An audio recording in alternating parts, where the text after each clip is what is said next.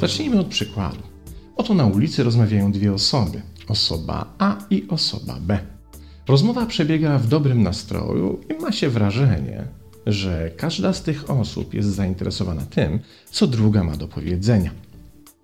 Nagle i niespodziewanie osoba A dostrzega kątem oka przechodzącą po drugiej stronie ulicy osobę C.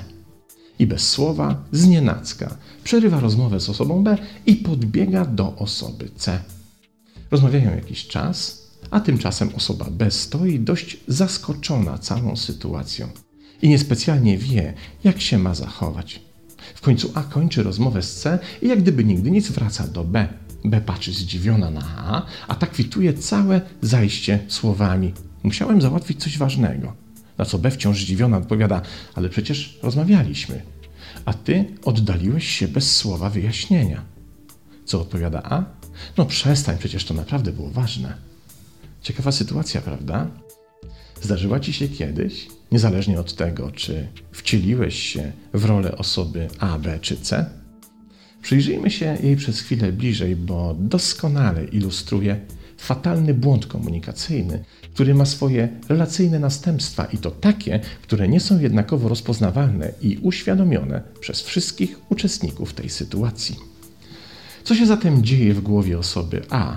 Otóż zazwyczaj jest zdziwiona tym, że B jest zdziwiona jej zachowaniem. Przecież po prostu nagle musiała załatwić coś ważnego z osobą C. Więc po prostu to załatwiła. A więc nie wie do końca, co poszło nie tak i czemu ta sytuacja była dla B dyskomfortowa.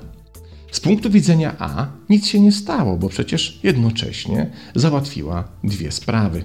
Upiekła dwie pieczenie na jednym ogniu i tak i tym podobne. Jeśli jednak na chwilę wejdziemy do głowy osoby B, to tam sytuacja nie jest już tak jednoznaczna i kolorowa. Osoba B bowiem w trakcie tego zajścia odkryła, że istnieje taki poziom wartościowania, którego wcześniej nie była świadoma. Osoba A bowiem, przerywając nagle rozmowę, pokazała, że dla niej dużo wartościowsze jest pojawienie się osoby C niż rozmowa z B. I nawet nie chodzi tutaj o to, że C okazała się ważniejsza, ale o to, że skoro B w rankingu ważności przegrywa z C, to oznacza, że w ogóle może przegrać z czymkolwiek. Skoro osoba A bezceremonialnie przerwała rozmowę, bo zobaczyła C, to równie dobrze mogłaby to uczynić, gdyby w zasięgu jej wzroku pojawiło się cokolwiek innego, na przykład inny znajomy. I co najważniejsze, z perspektywy pozostawionej samej sobie B nie ma znaczenia, jak ważna jest osoba C. Znaczenie ma wyłącznie to, jak zaskakująco nieważna okazała się ona sama. Ale to nie koniec tego, co w efekcie tej sytuacji pojawiło się w głowie odrzuconej osoby B. Działa tutaj reguła nadwyrężonego zaufania. Otóż z perspektywy B, skoro A wywinęła taki numer raz, to przecież nie ma pewności, czy nie wywinie go znowu. A właściwie istnieje domniemana pewność, że zrobi tak jeszcze wiele razy. W tej sytuacji B nie ma pewności.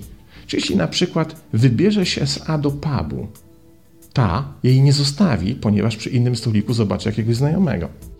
Nie ma też pewności, czy jak A z B wybiorą się na imprezę, to A nie wróci z kimś innym.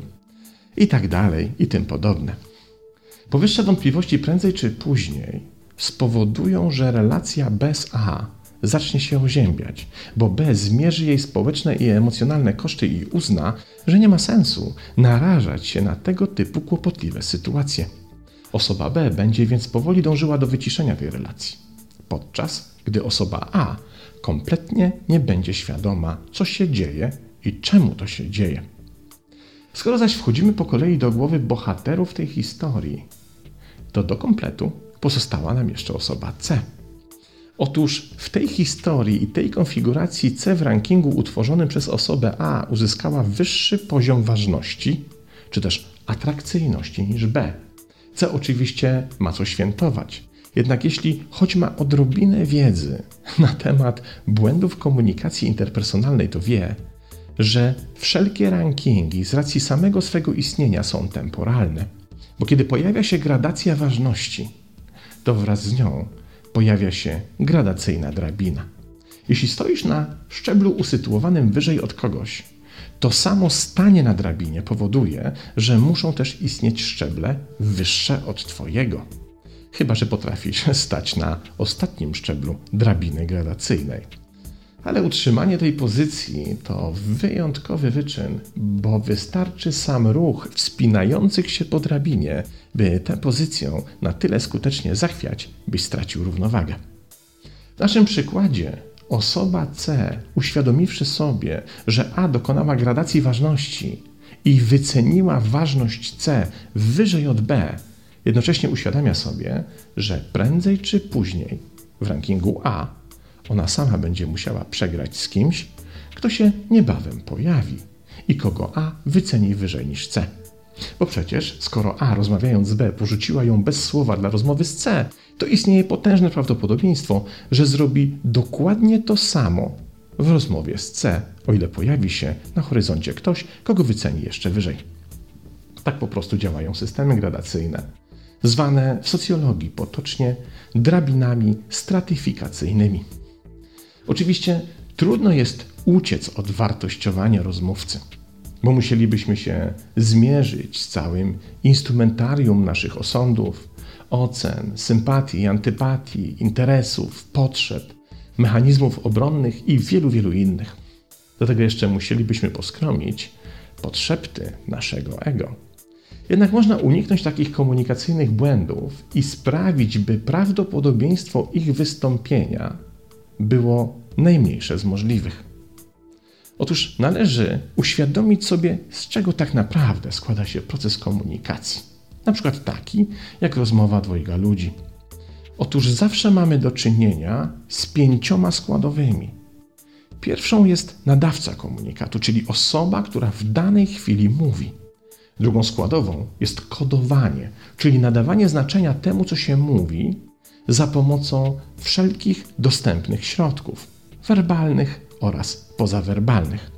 Trzecią składową jest sam komunikat, czyli wypowiadana przez nas treść.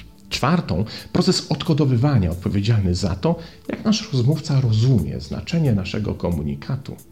I w końcu piątą składową jest sam odbiorca, ten, który słucha tego, co mówi nadawca. Kluczem zaś jest kodowanie i odkodowywanie. To w jaki sposób zakodujesz treść, by odbiorca precyzyjnie odgadł, co chcesz za pomocą swojego komunikatu przekazać. W naszym przykładzie A, wybiegając do C i pozostawiając B bez słowa wyjaśnienia, w ten sposób coś zakomunikowała osobie B. Z punktu widzenia kodowania zastosowanego przez osobę A był to komunikat nic się nie stanie, jak chwilę poczekasz, a ja w tym czasie coś ważnego załatwię. Jednak osoba B zdekodowała ten komunikat w zupełnie inny sposób. A zostawiając mnie w trakcie rozmowy i biegnąc do C bez żadnego wyjaśnienia swojego zachowania, tak naprawdę trochę mnie zlekceważyła. Oczywiście B mogła w tej sytuacji odkodować wiele różnych znaczeń. Od lekceważenia, przez brak szacunku, aż do celowego zignorowania. Nie dowiemy się tego dokładnie, bo nie jesteśmy osobą B w takiej sytuacji. Ale to ma mniejsze znaczenie. Znaczenie ma tutaj to, że brak komunikatu ze strony osoby A został odczytany przez osobę B jako komunikat o istotnym dla niej znaczeniu. To klasyczny przykład na to, że nie zawsze to, co chcemy zakodować, zostanie dokładnie odkodowane tak, jak zakładaliśmy, przez co ludzie, z którymi się kontaktujemy, mogą się zachowywać nie tak, jak przewidujemy. I stąd właśnie bierze się cała masa nieporozumień. Poszłaś kiedyś na imprezę z Anką, przecież było tak fajnie, a nagle po imprezie Anka niespecjalnie chce z tobą dalej się widywać, a ty nie wiesz o co chodzi? Potem po sporym czasie ochłodzenia relacji wreszcie się orientujesz, że Anka zupełnie inaczej zrozumiała to, co wtedy na imprezie do niej powiedziałaś. Albo pracujesz w jednym biurze z kumplem, dogadujecie się w tak wielu sprawach i nagle pewnego dnia czujesz, że kumpel nie jest już tak ochoczy do żartów, a przerwy na lunch zaczyna spędzać z innymi znajomymi zamiast ciebie.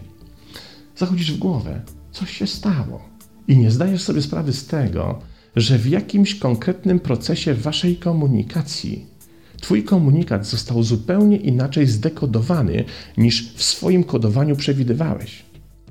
Znasz takie sytuacje z własnego życia? Pewnie wiele, bo wszyscy ich doświadczamy. Jednak na tym samym schemacie nie tylko oparta jest relacja w rozmowie pomiędzy dwojgiem ludzi, ale też relacja współpracy. Zapomnijmy więc na chwilę o rozmawiających ze sobą osobach A, B i C i przyjrzyjmy się innemu przykładowi. Oto dogadujesz się z jakimś znajomym, że będziecie wspólnie realizowali jakieś przedsięwzięcie. Ty angażujesz czas, środki, zapał i dokładasz wszelkich starań, by zamierzony plan się powiódł.